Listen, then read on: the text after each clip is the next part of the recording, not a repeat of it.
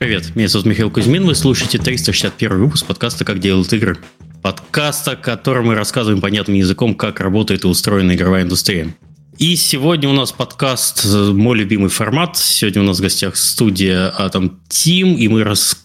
и мы обсуждаем, как они вообще разрабатывали и издавали собственные проекты линейки Atom RPG. В гостях у нас сегодня Александр Компанец, сооснователь, э, лид-гейм-дизайнер Atom Team. Спасибо, что пригласили. И Михаил Никишин, э, лид QA, Atom Team тоже. Добрый вечер, спасибо, что пригласили. На самом деле, ребята вообще молодцы. У нас на этот выпуск отвалился гость. Если вы заметили, в прошлый раз я не... Э, в прошлой неделе выпуска не было, я болел. Сейчас, сейчас мы перед выпуском свои болячки обсуждали, его было классно, вообще хорошо разогрелись. Э, нормально, дедовский подкаст сегодня. Вот. Э, спасибо, что так быстро откликнулись, потому что у нас отвалился гость, э, выпуск перенесся, но спасибо силе Телеграма, Твиттера и всех, э, и всех наших замечательных сетей. Давайте знакомиться. Быть хорошим человеком, знаешь, всегда приятно, поэтому. Взаимно. А насколько вы хорошие люди, мы сегодня узнаем. Все ваше подноготную. Саша, расскажи про себя с самого начала, с какого года в игровой индустрии, что было до этого, как ты к этому пришел и что, что дальше? Могу тебе сказать, что я в игровой индустрии относительно недавно, на самом деле. Я бы сказал, что профессиональная в игровой индустрии с э, момента попадания старта команды Atom Team. Uh-huh. До этого я занимался э, геймдевом не профессионально. Ну, знаешь, модификации для разных игр, типа Battlefield, например. И, в общем, всякое такое несерьезное веселье. Подожди, подожди, а... то есть ты с модов начинал? Да, да, да. Это, это, это важно. как обвинение, по-моему. Нет, нет, нет, просто мы постоянно, вот у нас постоянно спрашивали, это такой у нас где-то э, еще с самых первых выпусков у нас все постоянно, как попасть в игровую индустрию. Мы отвечали стандартно, сидите, делайте моды. Потому что вы разберетесь в инструментарии, вы поймете, как игры более-менее устроены изнутри, и получите замечательный опыт. Плюс мододелство очень сильно помогает, если вы хотите быть геймдизайнером, э, вы можете спокойно не знаю, свою идею запрототипировать как мод какой-нибудь игры. А при наличии сейчас Roblox, так вообще можно все что угодно сделать. Не, ну это правда, это правда. Но когда я начинал, знаешь, такого удобного функционала не было. И там то, что было доступно, оно не всегда было не всегда было простым в освоении. Вот. Поэтому, собственно, начинал я с этого, но м- вообще в целом карьеру связывал с IT. Угу. Я занимался, я был таким классическим, можно сказать, админом, а, занимался поддержкой кассового оборудования, ну и в целом у меня там все было довольно неплохо, но в какой-то момент э, я таки решил, что пора поменять что-то в жизни, и столкнулся тогда с ребятами, которые только-только начинали делать RPG. Так. Вот. Влился в команду, э, и в итоге вот мы сообща прошли вот такой полный побед, поражений, разочарований и радости путь. И дошли а до г... сегодняшнего дня. А где вы познакомились? А, где мы ребята познакомились? Э, ну, э, вообще, э, это было онлайн знакомство. Ну, это подразумевается. Да, конечно. Потому что эм, та часть команды, которая вообще начинала проект, э, изначально, причем они начинали его еще в далеком-далеком 2008 году, и еще на своем движке у меня даже где-то есть билд, тот самый старый. А, но потом у них что-то не пошло. Решили, что нужно опыта поднабраться. И в итоге в итоге Так, стоп, подожди, проект, получается, что классика вообще. Команда из России делает, ну, из, ладно, из ex-USSR, делает свой движок, чтобы сделать свою игру, а эта игра русский Fallout. То есть вы собрали абсолютно все-все-все да, да. стереотипы ну, знаешь, не то, чтобы стереотипы, я бы сказал, что мы собрали такое бинго, знаешь, как бы само по себе. И да, и в итоге эм, ребята а решили вернуться еще где познакомились? Ты где познакомились? Вконтакте. Вконтакте. Вконтакте. Окей, у них была группа, ты следил? Э? Да. Просто случайно mm. увидел, э, списались, и вот э, в итоге я попал к ним mm-hmm. и начал, соответственно, активно участвовать в разработке. А попал ты кем? А, ну, начинал я, соответственно, с э, QA фактически. Ну, не типа, не совсем даже QA, а с той должности, которую сейчас Миша занимает. У них был очень сырой небольшой билд, который нужно было тестить. Соответственно, я его, я им занимался и подбирал людей, которые бы могли в этом принять участие. Но параллельно, соответственно, забирал на себя все больше, больше, больше, больше занятий, как и любой инди-команде, я думаю, ты в курсе, да, ты занимаешься всем вообще. Угу. Потому что просто, просто нет людей. И в итоге, ну, я, в общем, хотел заниматься геймдизайном, поэтому я им начал заниматься довольно быстро, довольно скоро. Ну, а потом в дальнейшем еще и там, частично продюсированием, как и все, э, и дополнительно еще нарративом, и, в общем, в целом, я думаю, что такой, знаешь, мастер на все руки. И станцую, и спою, и пороже даю. Ну, как минимум в первое время, когда мы фактически ничего еще не имели. Была только идея и вот какой-то небольшой проект. Окей, хорошо. К компании мы еще чуть позже вернемся. Давай с Мишей познакомимся. Михаил, как у тебя путь ну, жизненный? Я тоже по образованию тоже типа айтишник. У меня там очень интересно звучит специальность. Инженер по информационным системам и технологиям. И э, так получилось, что работать я опять же пошел тоже в контору, которая занималась продажами запчастей.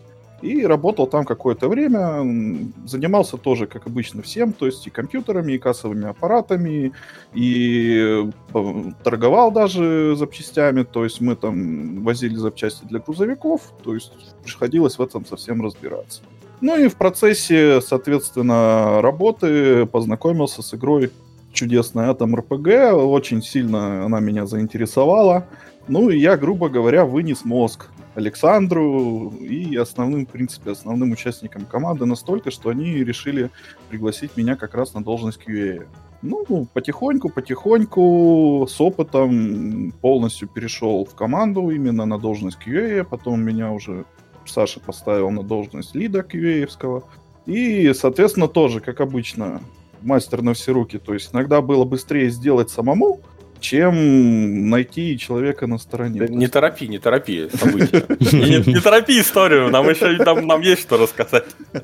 Ну, в общем, как-то так. То есть, э, опять же, то есть я попал тоже совсем недавно, то есть я попал уже в игру, ну, в команду где-то на стадии, когда э, Атом уже был 0.6.0 версии уже в Стиме в раннем доступе, где-то как-то так. А в каком году это было? Ой, вот, не, не вспомню сразу, скажем так. Но сколько? Слушай, сколько мы уже его делаем? Саша. Ну ты хотя бы дату релиза вспомни, вот так просто ради интереса.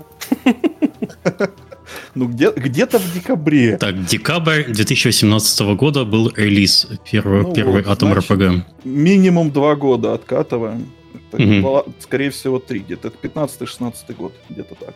Окей, ну, хорошо. По-моему, это все-таки конец 16-го, начало 17-го, что-то такое. Ну вот, да, где-то 16-й.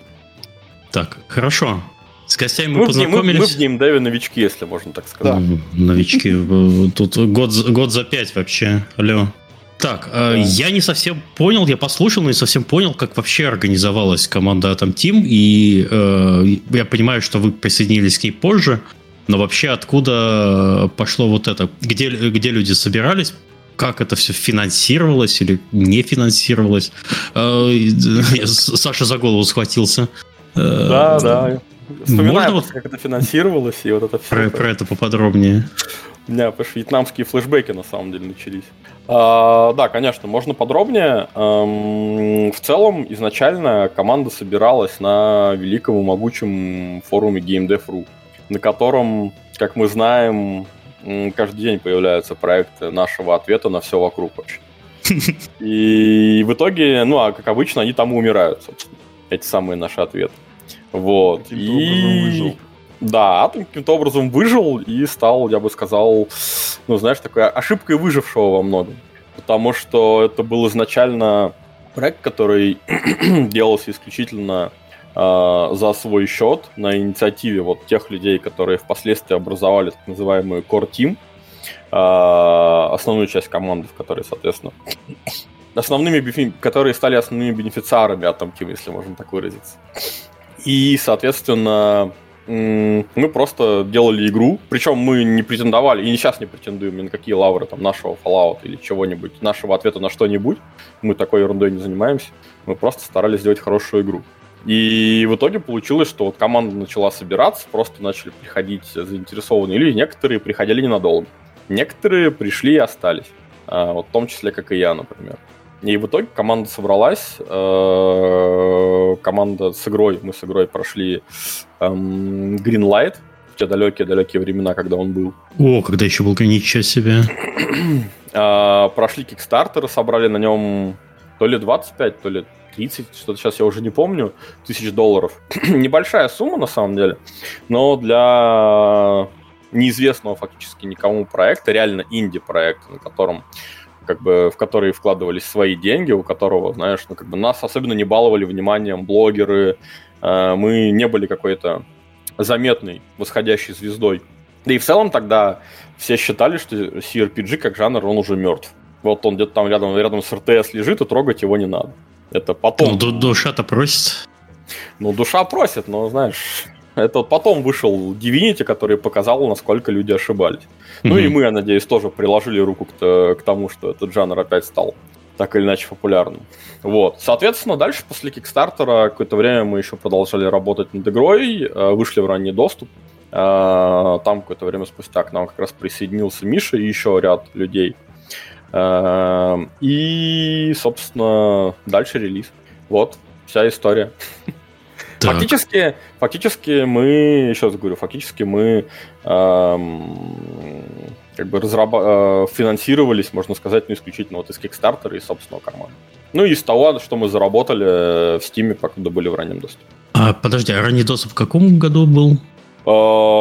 Э, слушай, вот ты вопросы задаешь на самом деле. Ну, я же говорю, где-то... По-моему, мы где-то... Нет, по-моему, мы где-то где-то в конце 2017 года мы, по-моему, вышли в ранний доступ. Если я правильно помню, через год, ну это точно был, был декабрь 2018 года, мы вышли в релиз. Окей, хорошо. А Миша, тебе есть что добавить по этой истории? Да нет, в принципе, все, Саша, хорошо. Описал. Только аминь, я думаю. Только. Просто, но, но еще, опять же, единственное, что добавлю, что релиз это был, был как бы не конечной точкой, потому что много чего, что в процессе работы мы не успели, грубо говоря, сделать мы хотели добить. И мы где-то еще, ну, наверное, год мы только добивали то, что мы хотели именно изначально в игру вложить. То есть, э, грубо говоря, ранний доступ продлился уже в релизе. Mm.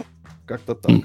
Но в какой-то момент надо было встать и сказать все. Да, все хватит. Эх, хватит. Ну, знаешь, сложно, сложно это сделать, потому что мы действительно очень долго поддерживали игру э, бесплатными контентными обновлениями. И мы делали разные ивенты в честь праздников. Э, мы расширили, у нас получается три глобальных карты в игре. Ну, соответственно, три больших локации. Вот. Э, и мы одну из них очень сильно расширили, я бы сказал, э, раза в три по контенту мы ее расширили. И Слушай, вот ты, бы, ты сейчас вот... Нам, нам, было что, нам было что рассказывать, понимаешь? Мы продолжали, продолжали, продолжали это делать. И в какой-то момент поняли, что то, вот теперь точно нужно остановиться и делать следующую игру. Вот у меня так, такой вопрос. Ты сказал, что вы ну, там год еще доделывали, я смотрю прям по графику на Steam Spy. Это понятно, что это не данные продаж, но все, что у меня есть. Можешь подтверждать, может нет. Год продажи были э, слабенькие, я бы так сказал. Но потом что-то в декабре э, 2018... Ой, нет. Так, так, так, декабрь. Да, короче. А, все, окей.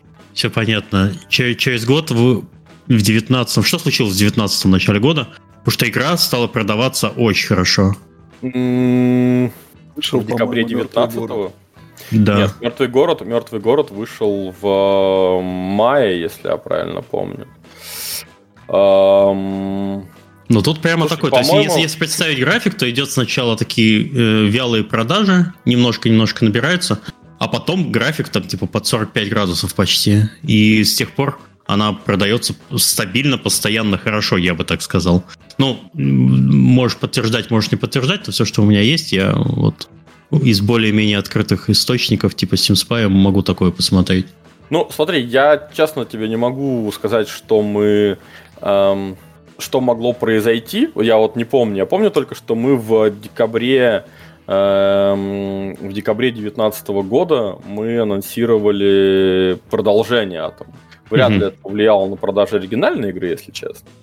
Но, по-моему, примерно там же у нас еще дополнительная игра вышла на свече, если я правильно помню.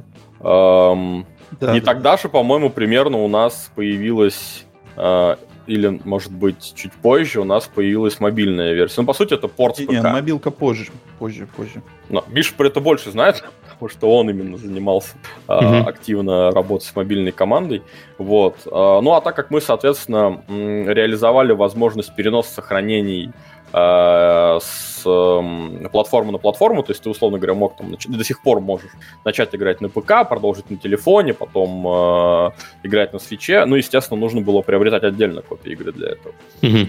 Вот, то, возможно, это тоже повлияло каким-то образом на продажу. Окей. Okay. То есть э, проект, по сути, взлетел через год начала продаж? Ну, я бы так не сказал, потому Нет. что я помню Или продажи... вы сразу были сначала, сначала были довольны?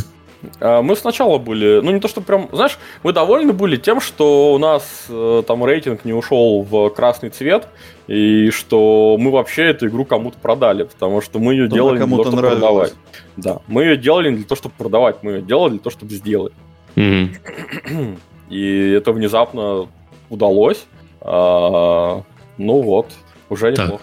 Хорошо, давайте немного от игры отойдем, отойдем к команде. Можешь рассказать про состав команды, сколько людей, кто где?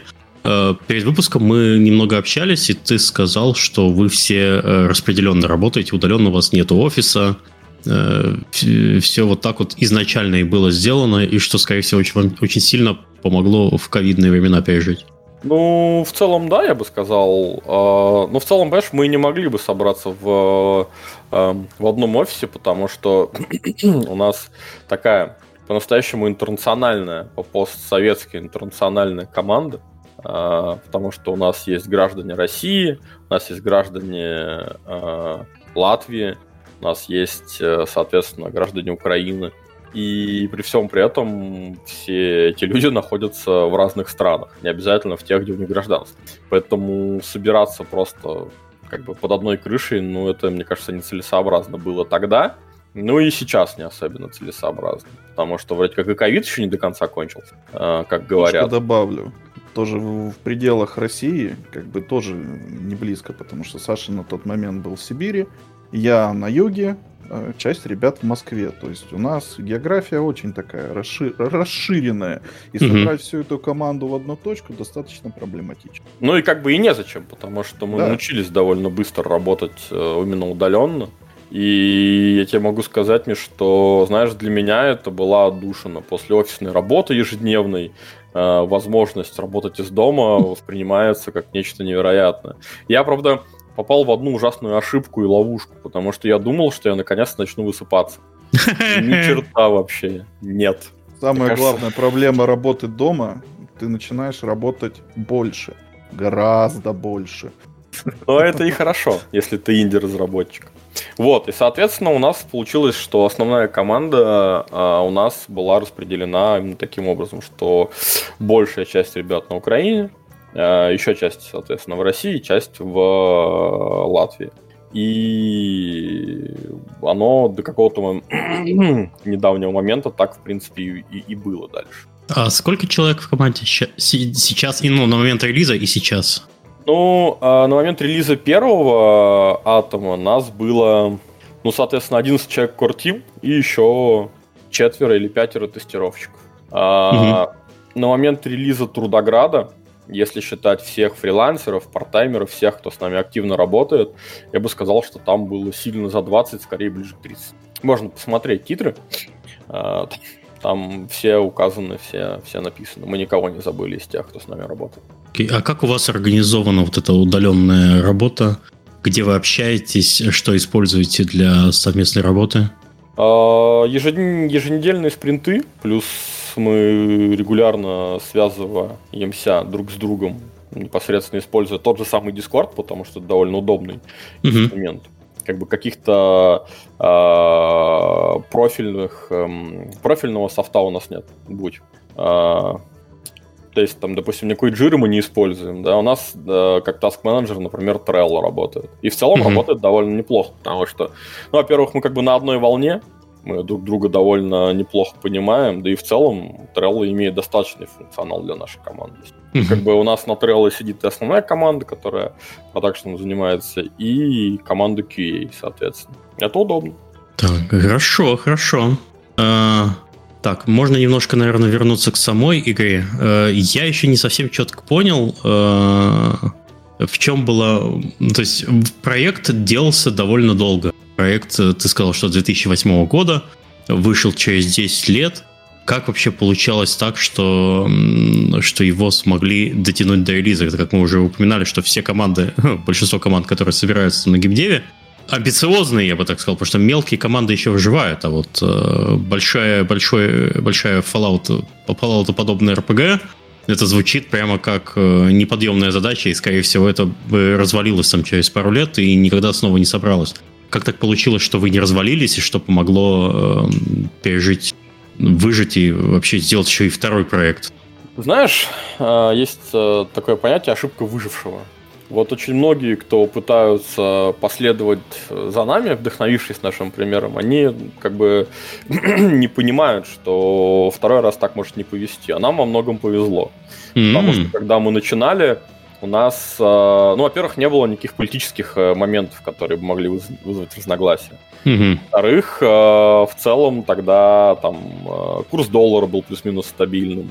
Ну и в целом делить как бы было особенно нечего. То есть уже минус противоречия, которые сейчас у многих команд возникают, я про это, собственно, знаю, потому что ну, с очень большим количеством инди-разработчиков общаюсь. Я знаю, что многие команды тоже амбициозные, сейчас разваливаются там не из-за отсутствия финансирования, да, а по каким-то таким более простым, сермяжным, так сказать, поводом, к сожалению. Mm-hmm. Вот. А, плюс у нас была общая идея, что мы хотели делать вполне себе конкретную игру, которую мы не называем русским Fallout, я еще раз про это скажу. А, хотя знаю, что нас так любят называть. Но мне кажется, любую игру, которая чем-то похожа на Fallout, любят так называть, если она из России. Мне кажется, если это RPG изометрическое, все, на ней клеймо сразу Fallout. Да. И даже если это экшен, типа Atomic Heart, да. то это все равно русский Fallout. Да. Только сравнивать будем уже с каким-нибудь другим, четвертым, типа.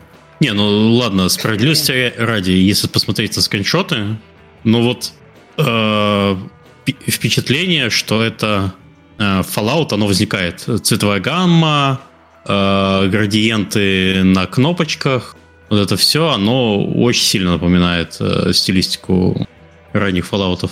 Ну, это правда, но с другой стороны, понимаешь, это напоминает и ту реальность, в которой мы росли. электронику, да. И не только. Скорее, э, российскую действительность из 90-х, в которой мы росли. Как Нет, ну, бы... Понятно, что и Fallout тоже брался не на пустом месте, это все референсы на вот это вот, на, на ядерную угрозу, на э, собирательный образ той стилистики, которая показывалась в фильмах 60-х, 70-х. Да, понятно. Но, тем не менее, я просто могу, хочу, я просто что хотел сказать, что вас не, незаслуженно так могут называть. Вы, конечно, от этого открещиваетесь, но в целом э, есть куда стрелять. Ну, наверное, но просто вот, понимаешь, все эти идеи, что мы можем сделать хорошую РПГ про, про нас, это, по-моему, такая идея, которую сложно убить. Идею, в принципе, сложно убить.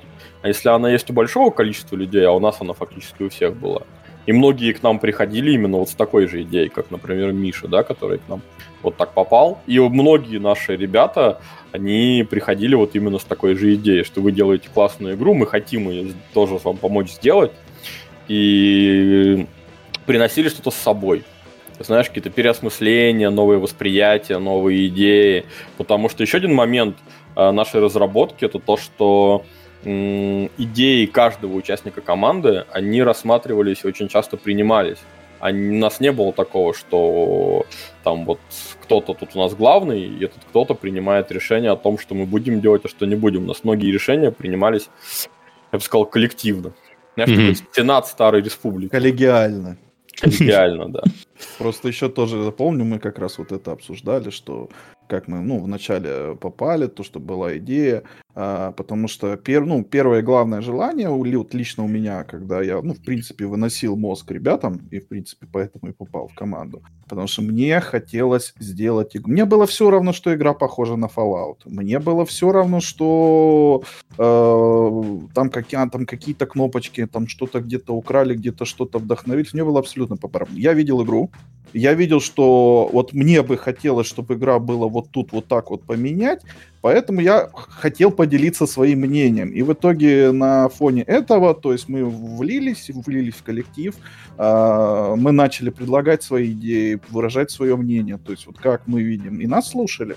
И вот, и опять же, возвращаясь к команде, вот э, у нас было несколько тестировщиков. А, и все мы были абсолютно разные. То есть и по характеру, и по жизненному опыту, и почему-то еще. Мы иной раз там прям спорили до хрипоты, но в итоге вот мы выдавали свои идеи, выдавали их на суд э, основной команде, ребята это разбирали, и достаточно много чего в итоге попало в финальную игру.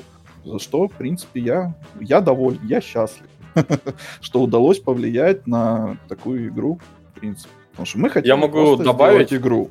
Знаешь, такую вещь. Э, есть э, такое понятие, там, народный автомобиль, например, да?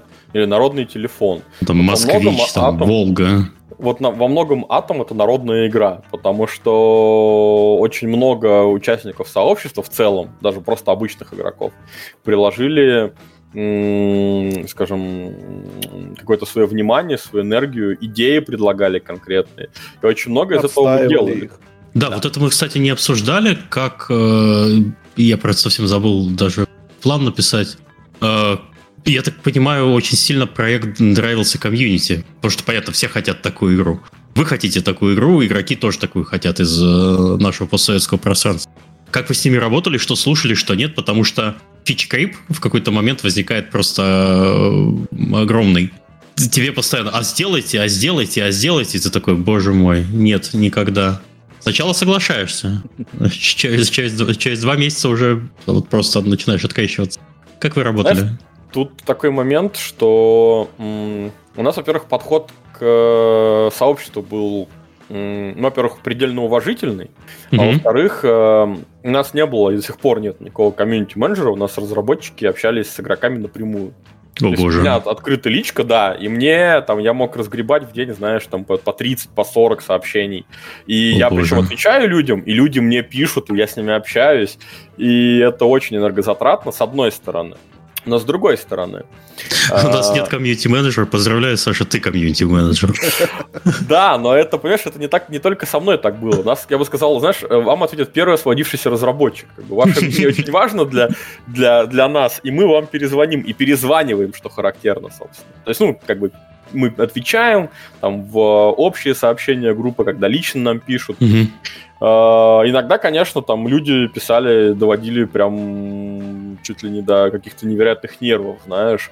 Иногда писали с кодными предложениями, ты с ними там спорил, дискутировал, как бы переосмысливал что-то. И игра во многом состоит именно из этого тоже. Потому что мы научились в какой-то момент отсекать э, действительно интересные предложения, от э, там, а давайте вот нас, у вас в игре можно будет грабить караваны, да? Хорошо, давай. А что ты еще предлагаешь? А ничего, хочу грабить караваны. Ну, mm-hmm. вот, вот такие предложения, наверное, не очень подходящие.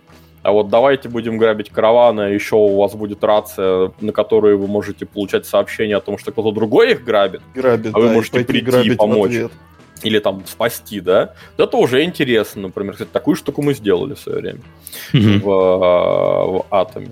И у нас в целом из этого и происходил, не состоял производственный процесс. Когда, с одной стороны, есть свои идеи, команда живая, команда предлагает, реализует. С другой стороны, есть игроки. Сообщество не так, чтобы сильно большое у нас было на начальных этапах, но очень активное. И как бы, ну, не обманывать же людей. Хор да, и они достаточно хорошо расписывали свои идеи, то есть это было не просто, вот как Саша говорит, хочу грабить караван. Это были идеи, которые были чем-то подкреплены, какими-то знаниями, какими-то идеями. То есть человек по большей части описывал ну, практически готовую механику, которую чуть-чуть допилил и готово. Вот давай, давай, наши-то усилия тут не принижай тоже. Ну, это, я говорю, это образно. То есть, но когда ты начинаешь прикладывать это на практике, именно к игре, у тебя возникает просто миллион вопросов. И вот тут уже, то есть, э, приходим к тому, что стоит ли вообще это реализовывать или нет, и сколько усилий мы на это потратим. То есть, как бы идеи обсуждались постоянно предложения, идеи, все, ну, то есть... Я всегда вспоминаю э, такую вещь. Вот у нас в игре, опять-таки, как и в Fallout, конечно же, как без сравнения, а, есть расходники, которые временно повышают какие-то характеристики у персонажа. Угу. И мы долго думали, при помощи какого бы предмета повышать э, харизму реально мы ходили вокруг разных идей, не могли ничего придумать. И нам один из игроков, я его не помню, к сожалению, уже по нику, но предложил использовать простой чертов одеколон или там, допустим, духи женские. И у нас реально появились отдельные айтемы, то есть тройной одеколон и, по-моему, шипр для мужчин, и, и красная, красная Москва, э, и какие-то еще женские, женские Да, может быть. Вот. Э, духи может быть. И вот, э, значит, их можно использовать для того, чтобы поднимать харизму.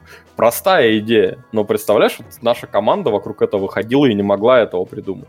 Mm-hmm. А игроки нас направили, скажем, э, по правильному направлению. Как бы это ни звучало. Ну, ты говоришь про сообщество, я так понимаю, все общение э, велось ВКонтакте, основной, основной источник комьюнити это группа. Вот вы качаете головой, потому что сейчас у меня сложилось именно такое впечатление. Ты же упоминал Kickstarter. Я же уверен, что люди-бейкеры были не только из России, были со всего мира. Да, да, э, да. Где у вас происходило тогда общение основное? Форум какой-то или что? Помимо ВКонтакте, Steam, конечно же, Steam. Угу. И у нас есть э, своя тема на RPG-кодексе. Э, очень активная. Простите, что это? Тому человеку, который не знает, что такое RPG-кодекс, вкратце. Но... Сейчас вы меня, конечно, вы, вы сейчас выйдете из Дискорда, я так понимаю, меня да, перестанете. Я, не, я, я...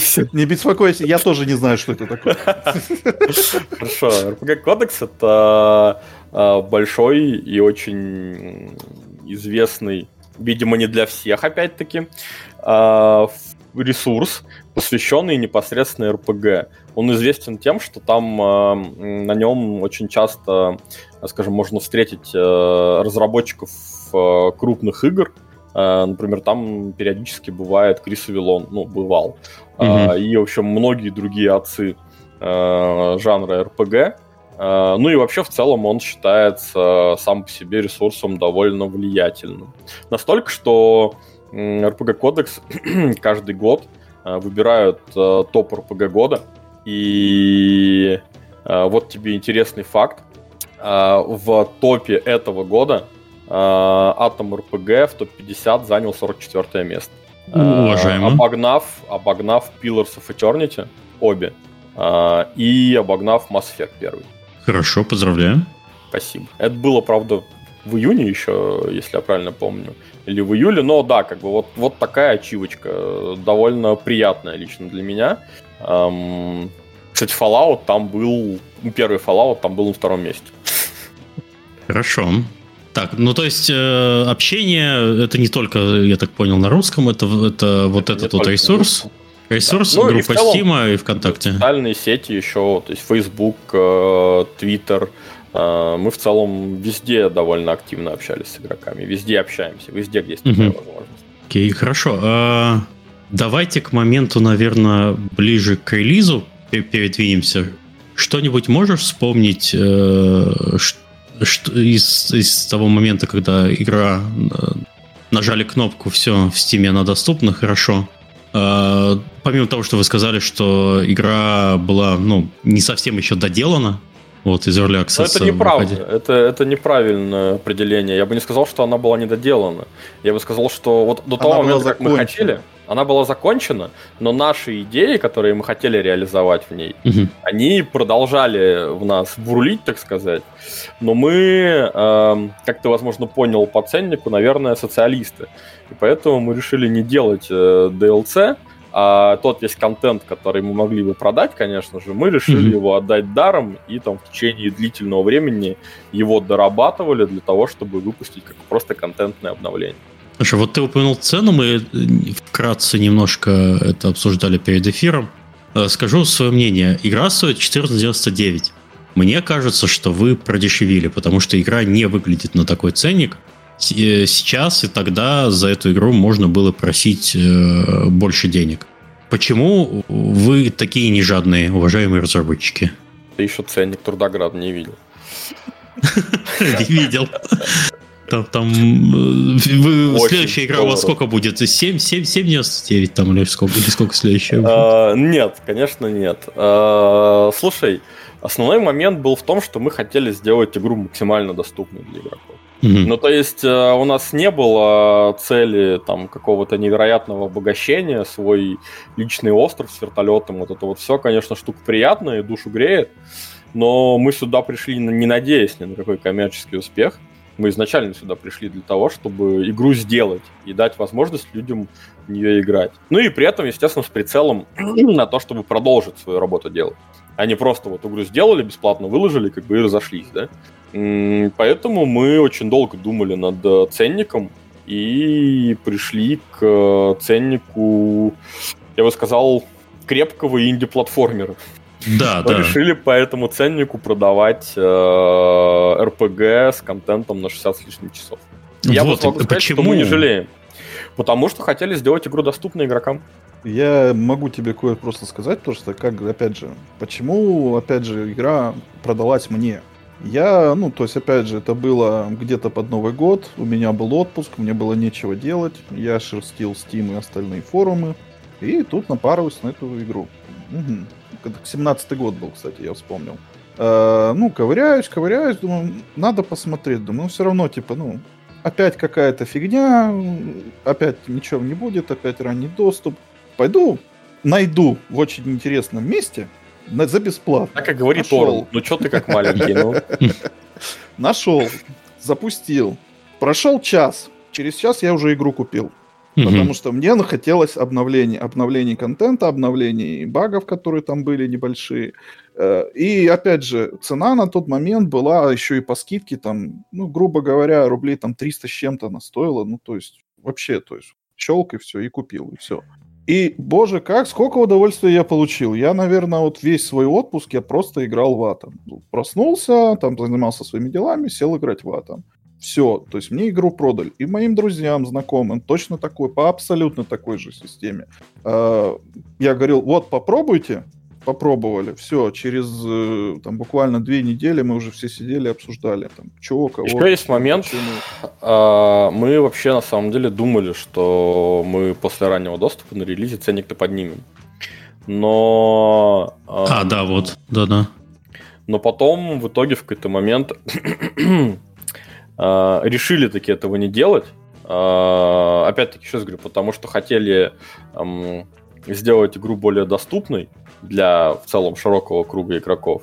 И если говорить про какую-то экономику, то я считаю, что то количество копий, которые мы продали, оно во многом эм, благодаря цене, если можно так опять-таки сказать. Ну, сам понимаешь, чем ниже ценник, тем, соответственно, э, больше вероятность, что игроки в целом на проект внимание обратят, тем более, что у нас всегда э, там отзывы были очень положительные, ну и в целом не-не, но это немножко не так. Э, то есть э, цена не сильно корректируется, как, э, господи, коррелирует с интересом игроков в проекте.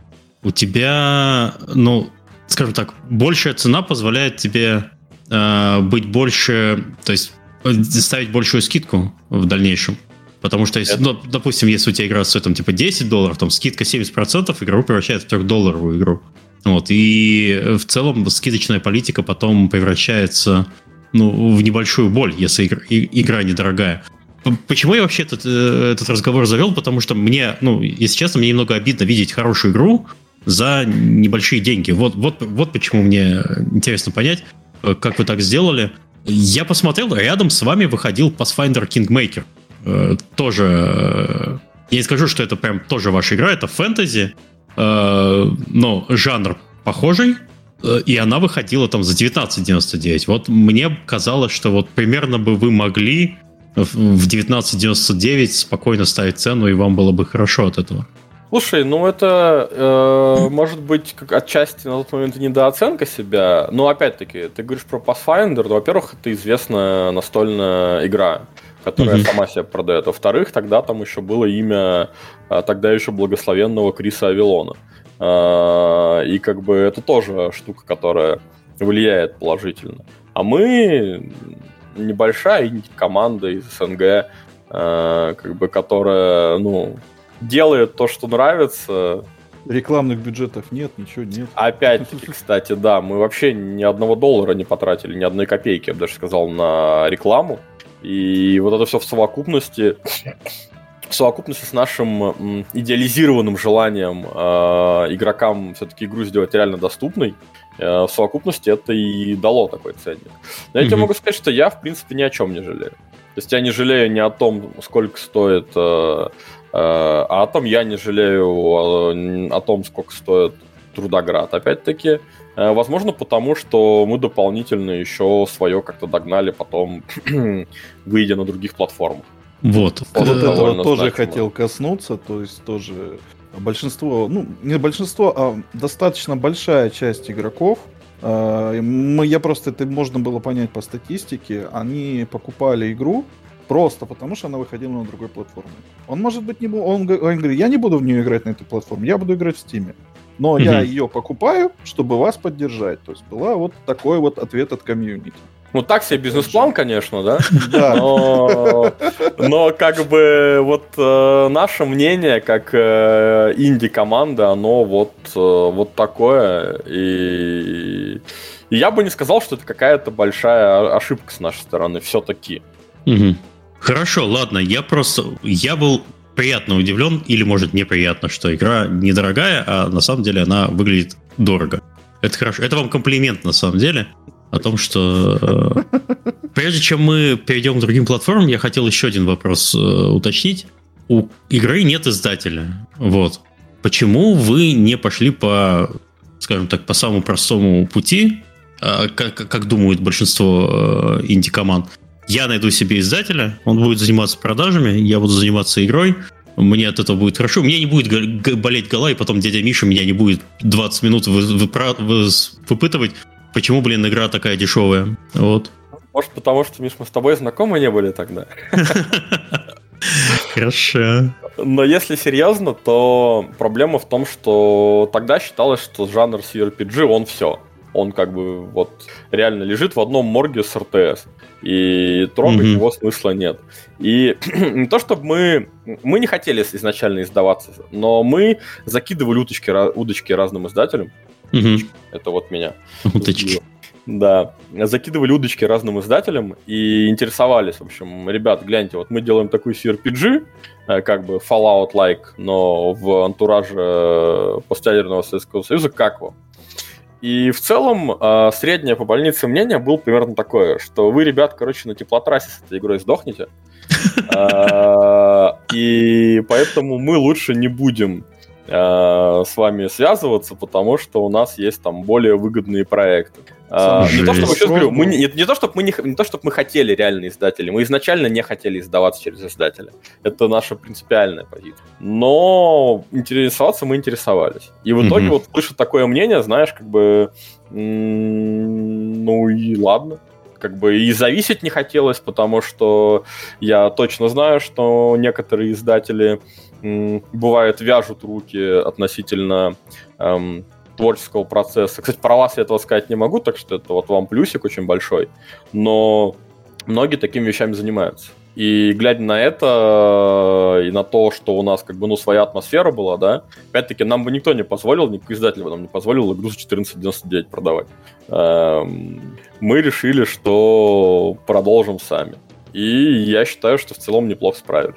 Да, но я, я э, озвучу цифры, по Steam Spy смотрел. Эм, цифра, которая показывает Steam Spy на Steam где-то 600 тысяч копий.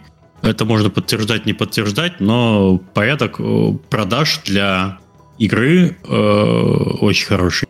Все, я от вас отстал на этом моменте. Давайте про платформу поговорим. Их какое-то безумное количество. Как вы решили э, дойти до такого консоли, мобилки, э, ПК, э, Switch, все что, все что угодно.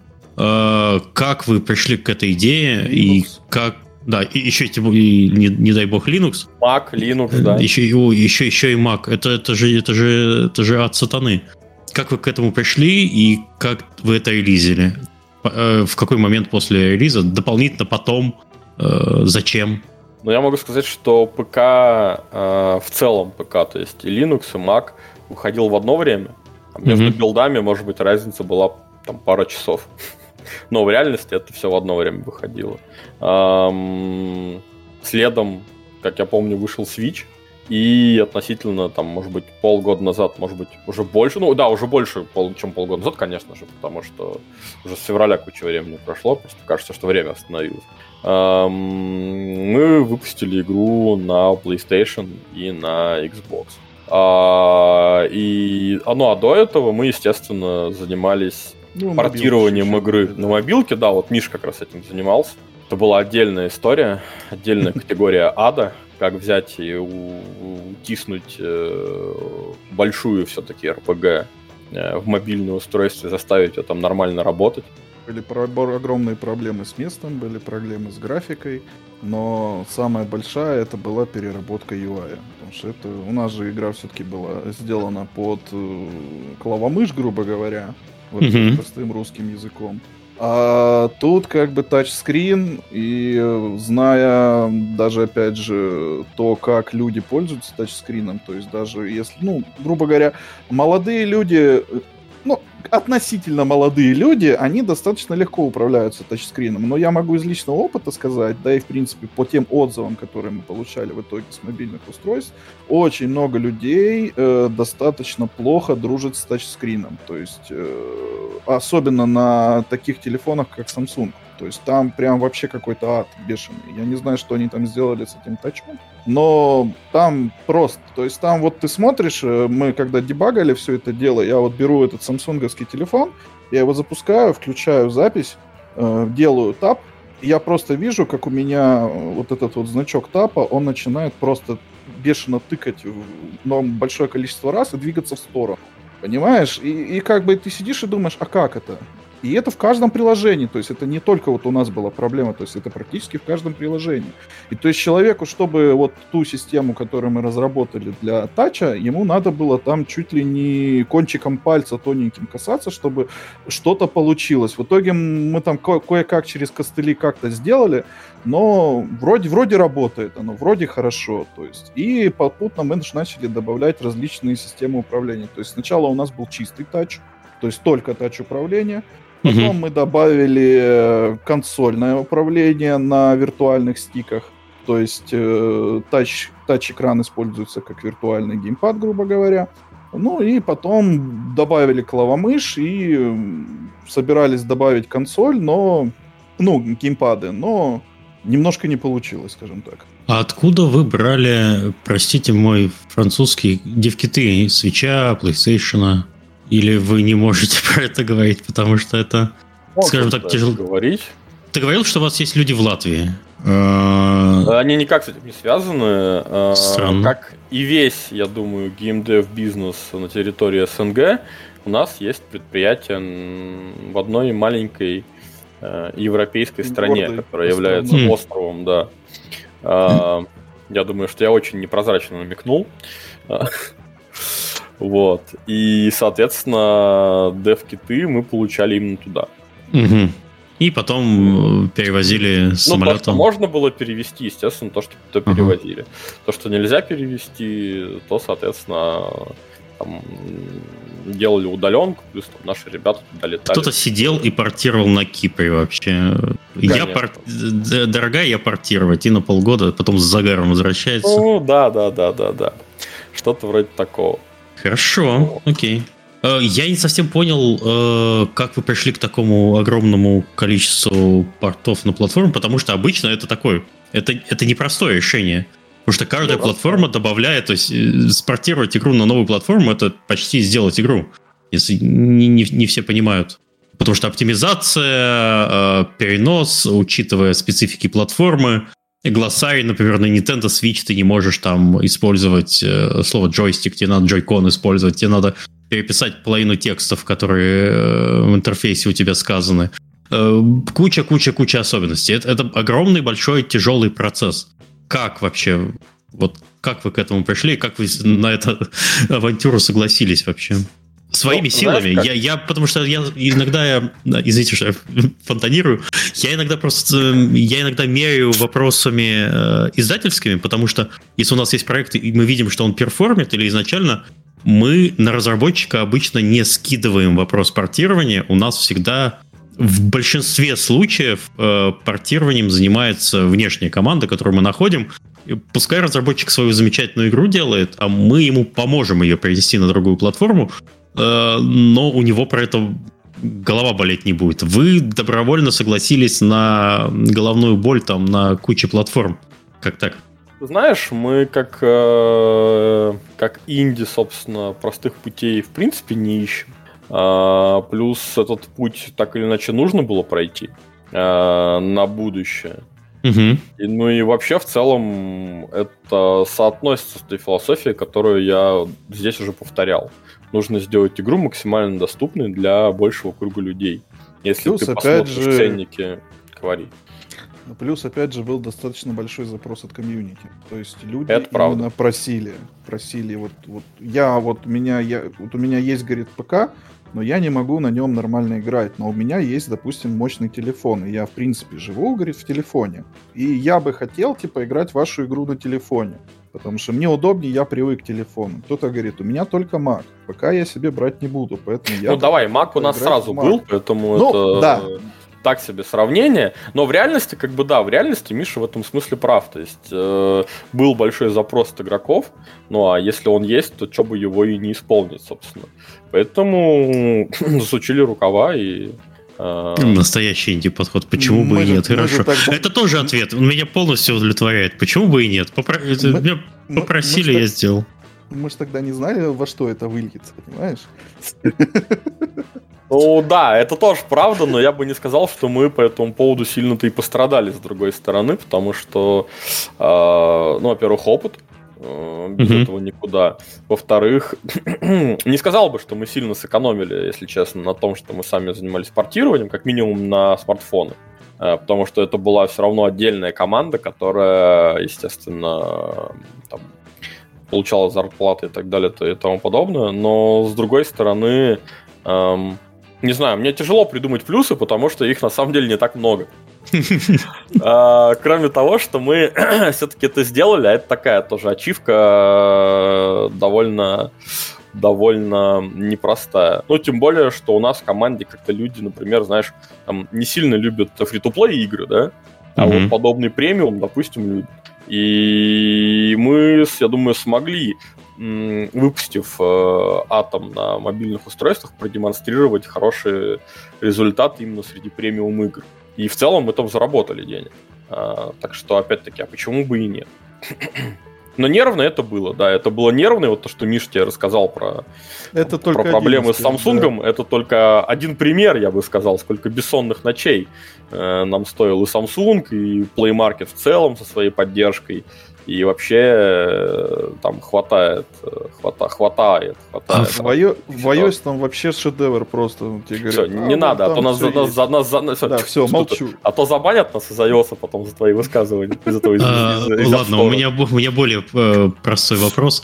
В каком порядке, получается, платформы выходили? Вот состоялся релиз на Steam, а потом что Steam? первое появилось? потом Switch, потом Че- через сколько? А, Switch был через... э, Год. Хороший По-моему. вопрос. Ну да, где-то через год, реально. Где-то через год Switch. Потом еще, наверное, через месяцев 5 появились мобилки. А, потом, соответственно... Сначала у нас, по-моему, был Andro... Андро- Какая-то платформа вышла раньше, какая не помню. По-моему, как раз-таки не Android, а сначала iOS, был iOS. iOS, да. Сначала мы в Да. App Store появились. Потом, соответственно, а, Xbox, потом PlayStation и потом Epic Games. Я еще смотрю, у вас э, Steam Deck э, совместимость полная. Да, Да? да, Тоже, тоже сами делали, тестировали. конечно. Все сами. Окей, ну, вообще, полное уважение, уважение. Чем ты чем больше слушаю, тем больше проникаюсь. Так, э, ладно, с первой игрой понятно. Вы ее выпустили, потом долго поддерживали. Когда пришло решение делать Трудоград? И, э, и зачем? Э, и как? И зачем? Да. Слушай, решение сделать Трудоград при- пришло, когда мы поняли, что продолжать с Атомом, если честно, мы можем, ну, прям, Всю жизнь. прям до бесконечности, да. А, а сделать какой-то шаг вперед хотелось. Мгм. Поэтому ну, Трудоград на самом деле сначала должен был быть э, просто DLC. Большим, но DLC. Потом в какой-то момент мы решили, что он должен быть самостоятельным DLC. А, но он еще технологично, технологически не был далек от, от оригинального атома. Но в какой-то момент, когда мы понакрутили технологии, графики и всего прочего под капотом, мы поняли, что это совместить вообще никак не получится уже. И это стала самостоятельная игра. Фактически это э, аддон, который перерос в игру, потому что в Трудограде около 45 часов игрового процесса он э, во многом потерял относительно атома. Ну, например, там не стало свободного передвижения по глобальной карте, да. Но с точки зрения механик, э, графики, сторителлинга, он, конечно, очень далеко вперед ушел. И мы, в общем, просто взяли, ну как, как вообще мы решили его делать?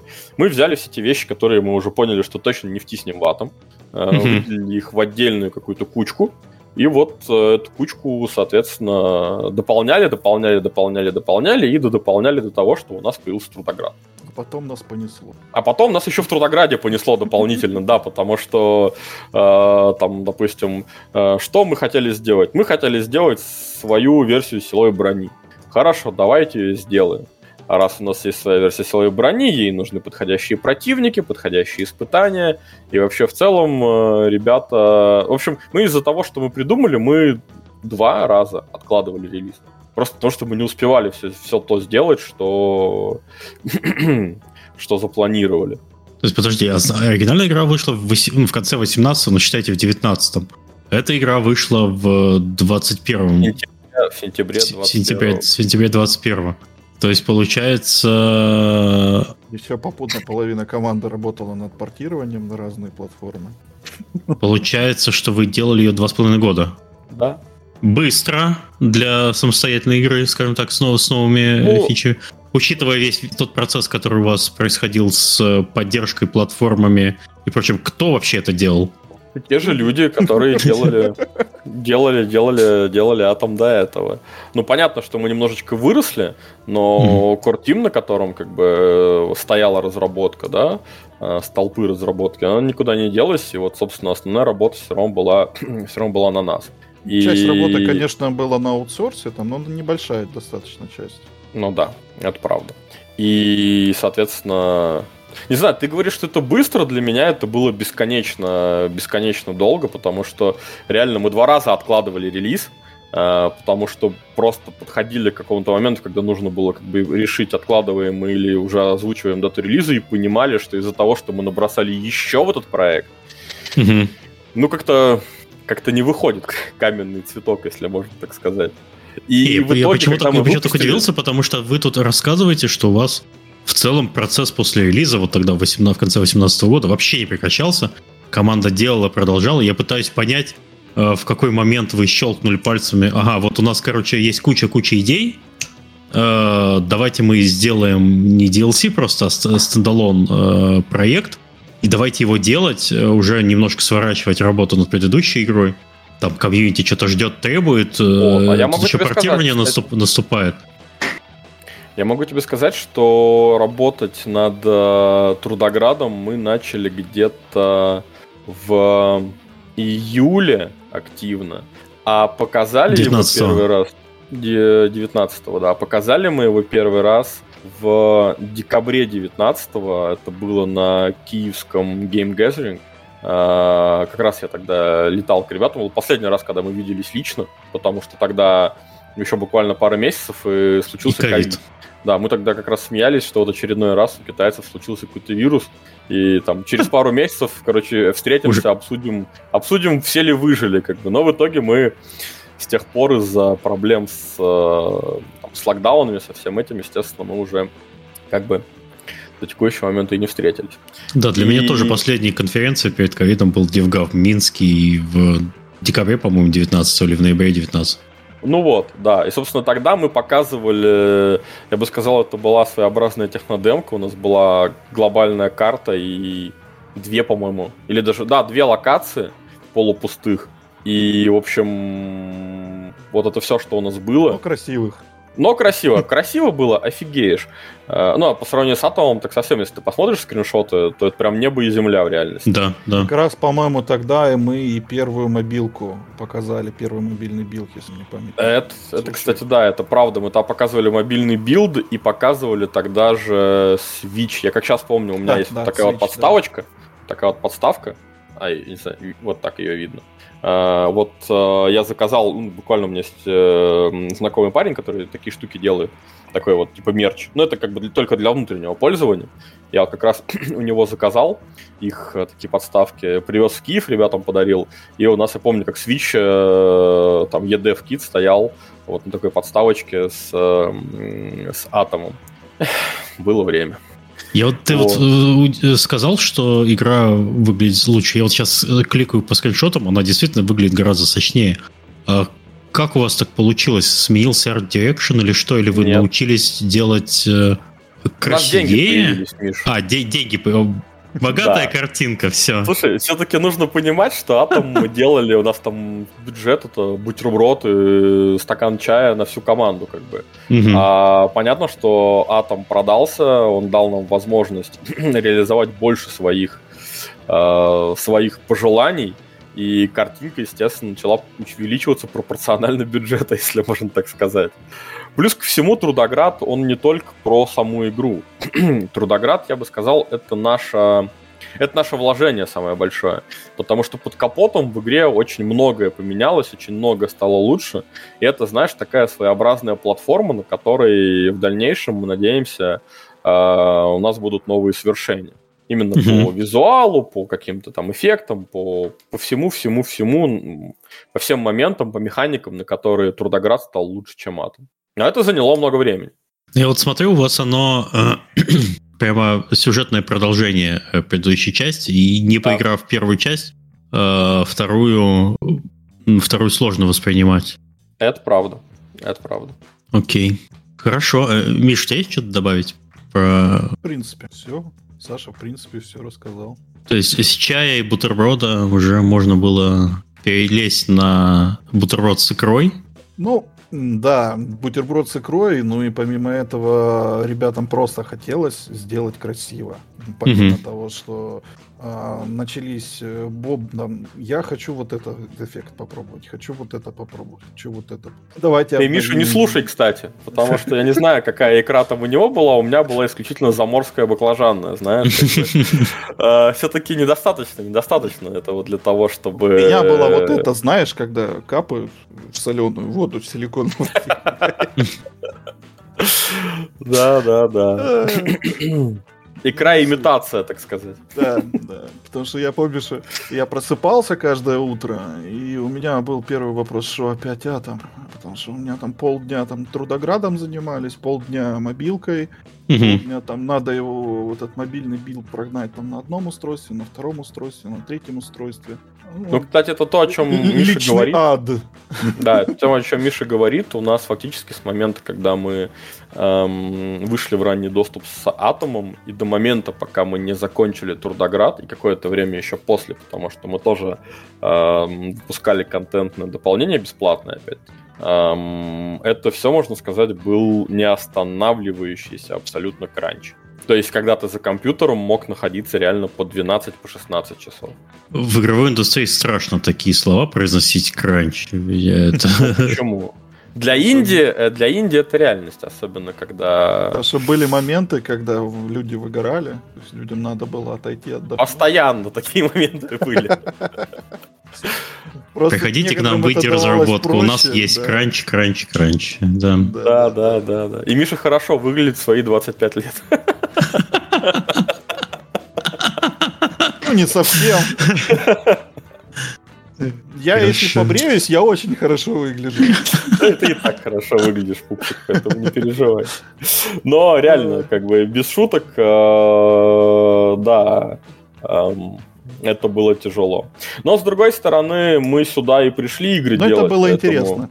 Да. Так, и Трудоград, э, ладно, чтобы не вдаваться в детали, сейчас я посмотрел, он доступен только на ПК. Это я смотрю Steam GOG. э, Пока да. И И- в EGS он тоже есть. ну, Просто на сайте нету, я э, не проверял. Им Недавно GOG и Linux. добавили. Угу. Окей, и есть пла- планы и вот тоже на консоли, на мобилке тащить? Ну да, собственно, они эти планы очень активно исполнялись до февраля. А с этого момента как бы планы немножечко под, э, подусохли. Вот, давайте про этот момент проговорим. Ты говорил, что у вас команда э, распределенная, есть э, и в Европе, есть в России, в Украине. На Кипре также есть представительство. Начало этого года. Что у вас произошло в команде в связи с я буду говорить осторожно, потому что ребята у нас в России находятся, поэтому мы не будем нарушать никаких э, моментов. Будем касаться темы осторожно. Нам этого не надо, э, но тем не менее хочется узнать и поговорить на тему, что случилось с командой, потому что люди в разных странах, э, у всех разные мнения, у всех э, разные возможности – я просто март плохо помню, если честно. Я весь март туда-сюда бегал, пытаясь понять, как, как жить в новой реальности. Что у вас происходило? У нас подкаст а, полгода не выходил потом. Мы в итоге пришли к компромиссу, что я один буду это э, тащить пока без Сереги.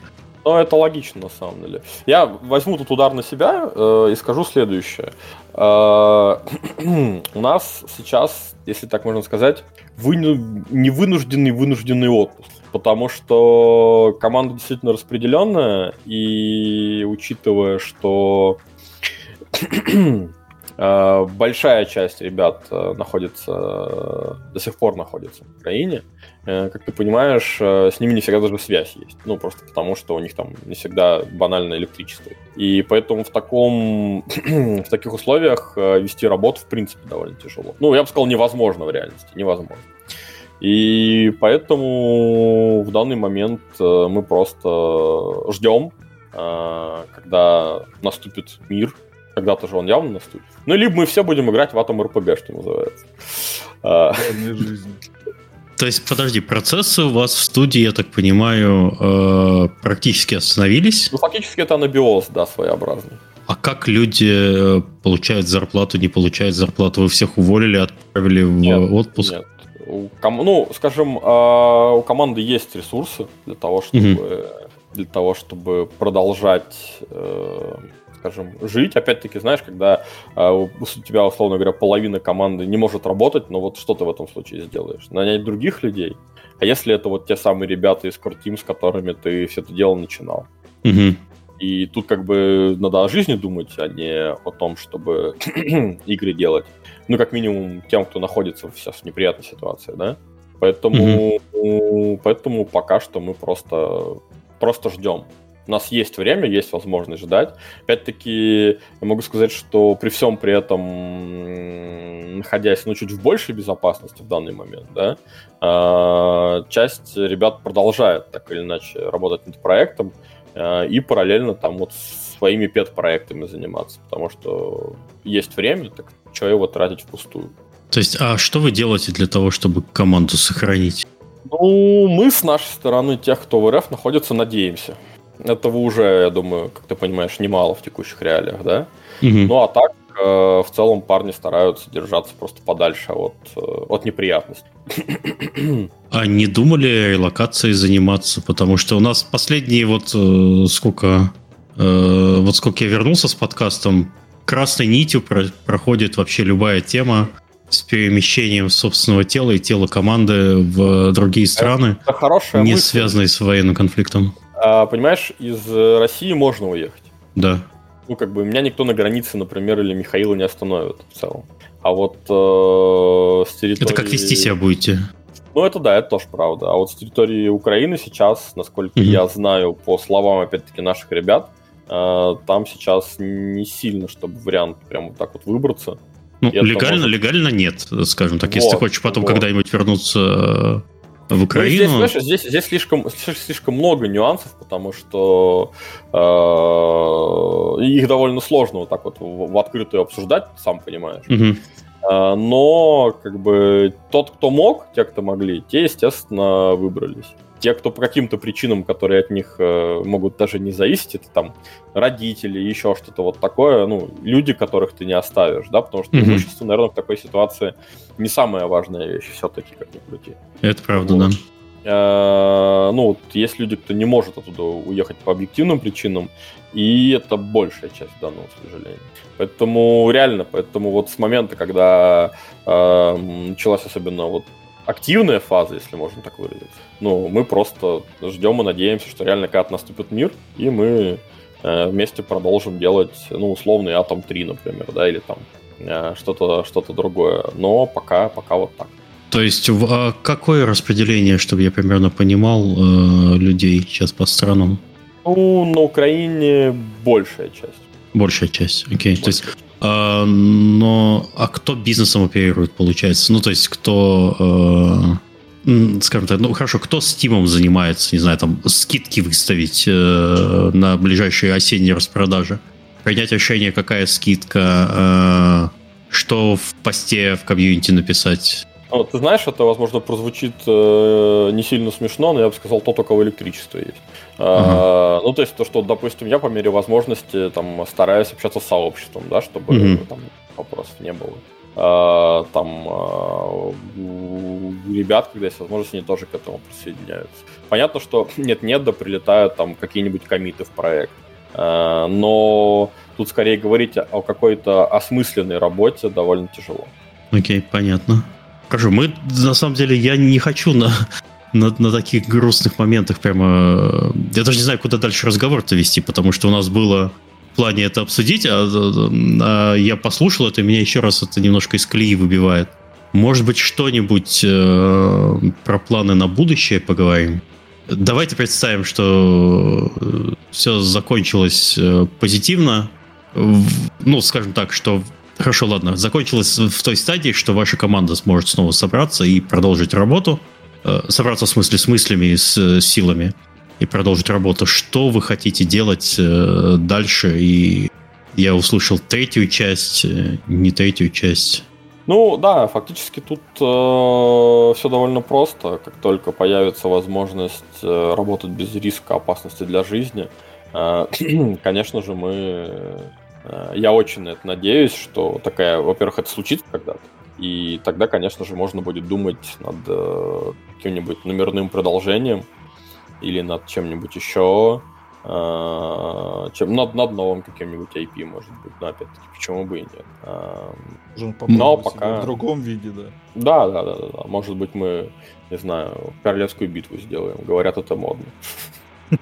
Но у меня мне только сейчас до меня дошло. На самом деле у вас же э, тематика игры это такое постсоветское пространство, апокалипсис.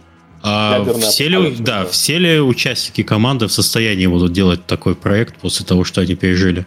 Ну, слушай, это вопрос гипотетический, если честно. Опять-таки, у нас все-таки постядерный апокалипсис, а до этого, слава богу, пока не дошло.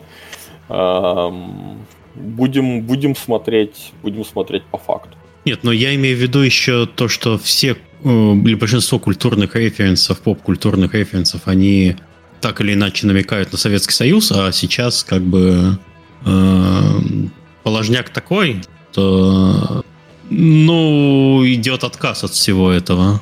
Ну, знаешь, Atomic Heart, насколько я понимаю, это не сильно мешает в данный момент. Да, это мы пока еще не а, знаем, мешает или нет. Вот это выйдет, вот, вот, вот выйдем, посмотрим. посмотрим. Это, это тоже правда, но опять-таки, почему нет? Будем, будем, будем смотреть по факту. Может быть, перенесем действие атома на территорию Северной Америки. Там, mm-hmm. говорят, тоже постапокалипсис. Блин, а это сложно на самом деле. Вот я периодически про это вспоминаю, что очень сложно делать игру, с культурным кодом другой страны, потому что это будет выглядеть примерно как вот смотришь американские клюква. фильмы, и когда да, и там будет такая клюква.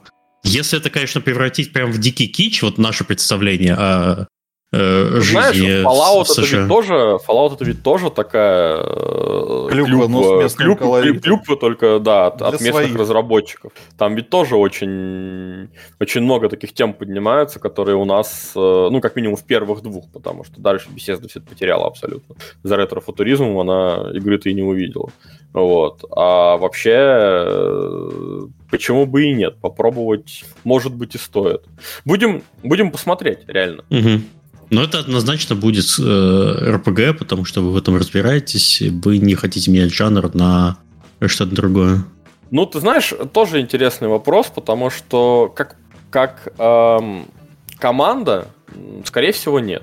А так вообще, ну вот я, допустим, обмолвился, да, про то, что у меня есть пет-проект, например, это вообще платформер. Mm-hmm. То есть вот мне mm-hmm. хочется платформер, и, собственно, я делаю себе платформер. А, так что, может быть, э, в какой-то момент, когда все это кончится, мы решим, что мы хотим что-то другое сделать. В конце концов, тот же Wargaming тоже когда-то гоночками занимался. А потом вот сделали World of Tanks, да?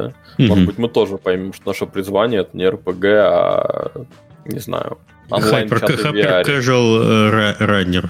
Ну, типун тебе на язык, конечно, но... Я старался. Лично я за градостроительный симулятор. Видишь? С элементами, с элементами фарминг симулятора. Это любимые жанры просто у Миши. Хорошо. Окей, э, ясно. У меня вопросы кончились, на самом деле. Если у вас есть что-то еще рассказать про себя или э, на какую-то тему поговорить, я с удовольствием. Если нет, то можно э, потихоньку прощаться. Ну, знаешь, говорить мы можем на самом деле бесконечно. А, но у меня есть к тебе вопрос как к издателю. Ты сам себя так позиционировал, когда спросил про, да, про то, почему мы не пошли к издателю. А, как издатель, как ты видишь будущее жанра CRPG? Э, я вижу только в э, формате, если есть централизованный издатель, который э, понимает, что он делает, и у которого серийно выходят подобные игры. То есть стучаться с э, подобным проектом к издателю, у которого нет в портфолио CRPG проектов, это очень тяжело. Потому Но что... Э, нет, э, ну, не знаю, ну вот э, тот же... Э, кто Pathfinder издавал, из головы вылетело. Э, ну, неважно, из, из головы вылетело, хорошо. А, ну, подожди, а, а их, их, их мета-паблишинг? Э, нет, не, не менее Pathfinder ну... Kingmaker не мета-паблишинг. А, ну, потому что я вот зашел в Steam, сейчас посмотрел. Uh, Wrath of the Righteous их издавал как раз... А, ну, видимо, они из издателя к издателю переходили. Ну, тем не менее, подожди, но мета-паблишинг, он же немножечко немножечко схлопнулся, насколько я помню. Они уволили всю команду, осталось там несколько людей только чисто на поддержку проектов. Эта новость была еще в апреле или даже в марте насколько я помню. Вот. Эм, а, вот Prime Matter в чате пишет. Э, ну, не суть. Э, я вижу это только если у тебя есть, во-первых, аудитория. Издатель без э, подобной аудитории не сможет продавать проекты. Аудитория, она нарабатывается годами и за счет крупных проектов. То есть, если у тебя есть известный бренд или есть известное имя, потому что все комьюнити, которое обычно э, интересуется подобными проектами, оно идет э, чаще всего за именами и за собой тащит э, похожих, ну, своих друзей и так далее. А еще, если в игре есть кооператив, то это вообще это киллер фича.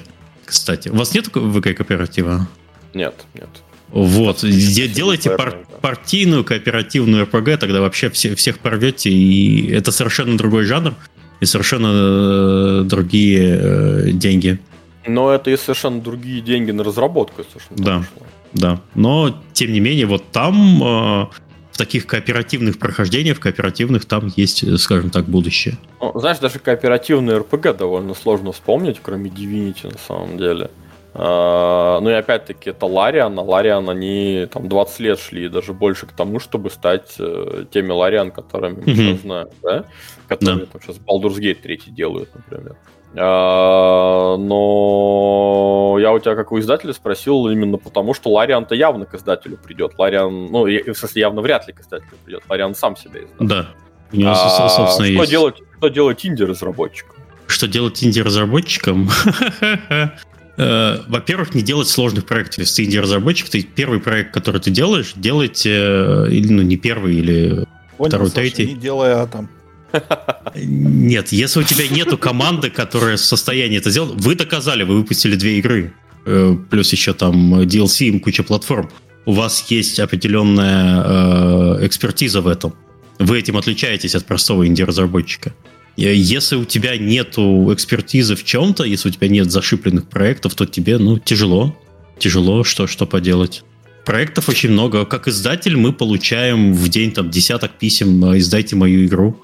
Половина, конечно, сразу уходит в трэш, потому что, ну, э, половина людей не смотрит, кому они пишут, они используют э, в Гугле список издателей 2022, и там вот такая вот Excel вылезает, и они, э, не разбираясь ни в портфолио, ни в чем, просто присылают свои мобильные проекты, присылают э, что угодно, но, тем не менее, поток писем бесконечный.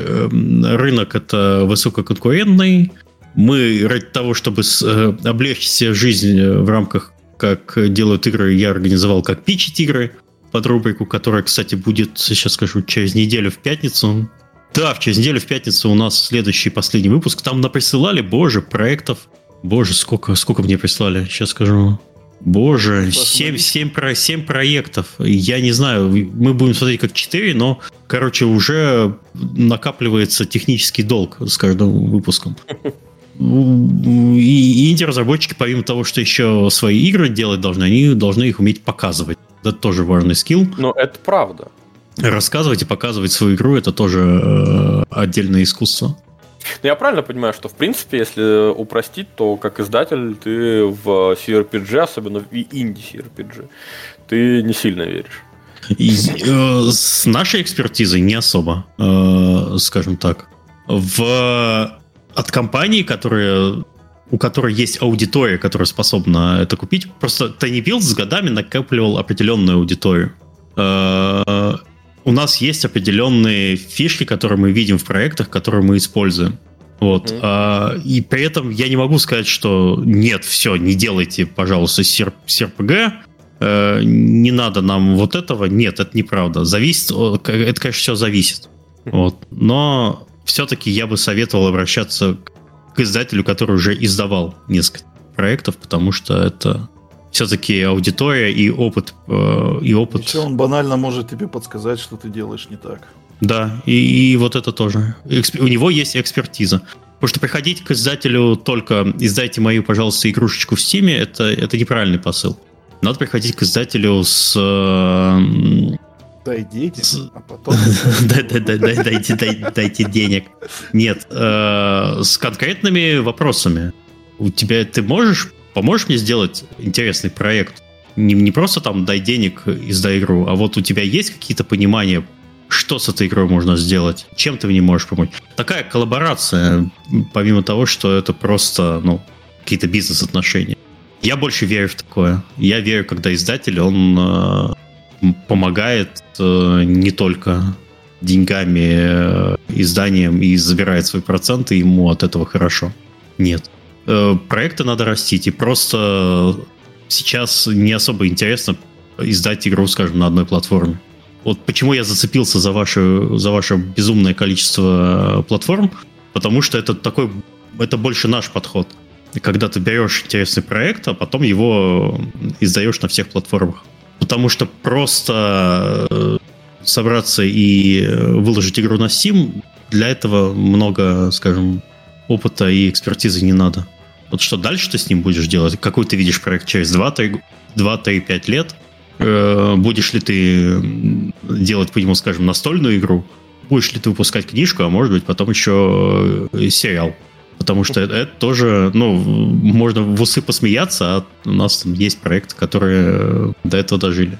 Не, на самом деле понятно. У нас тоже до февраля э, мы готовили книгу и думали над настолкой. Но Во, книг, книга классно, да. Книга классно, настолка тоже классно. Вот вам прям, у вас прям аудитория такая, которая бы с удовольствием купила настолку. Это совершенно другое рынок. У нас недавно был выпуск, как раз, если слушали или нет, про настольные игры, как сейчас все работает. Там довольно прозрачный процесс, и в целом можно э, все полностью отдать на аутсорс. Э, люди, и людям, которые э, понимают, как это делать, вот, можно этим заниматься. Может быть, но я видел настолку по Fallout. Честно не скажу, что по ощущениям мы делали люди, которые понимают, как это делать. Ну, потому что, как бы, где Fallout и где та настолка, которая в итоге получилась. Знаешь, если нет какого-то legacy, если ты, поиграв в игру, не ощущаешь того же в настолке, по-моему, это большая проблема. Ну, опять-таки, это да. мое мнение. Я не настаиваю. Ну, я так и не понял, я ответил на твой вопрос или нет? Я... Ну, ты это сделал как э, любой с дипломатическими да. навыками, да, максимально витиевато, как бы. Но в целом я понял, что, ребята, если кто-то из вас делает CRPG, то в тайный билд, видимо, не ходите. Э, нет, я такого, я такого не говорил, нет. Я говорил, что идите по всем издателям, у которых есть определен... э, опыт издательства таких проектов. Вот, прежде всего. А потом вот. уже. Да. Все, я наговорился на сегодня. Спасибо гостям, спасибо, что пришли на, на этой ноте. Вот за, зато, зато не на грустной ноте закончили. Это спасибо правда. ребятам, что пришли. Очень приятно было пообщаться. Прекрасный проект, прекрасная команда. Я прямо получил огромное удовольствие с вами общаясь. Если Взаимно. будет что еще рассказать, если, дай бог, чтобы у вас вышла третья часть, и вы приходили к нам э, рассказывать про ее посмортом также вот через годика 3-4, надеюсь. Было бы неплохо. Все. Всем спасибо и всем пока. Пока-пока.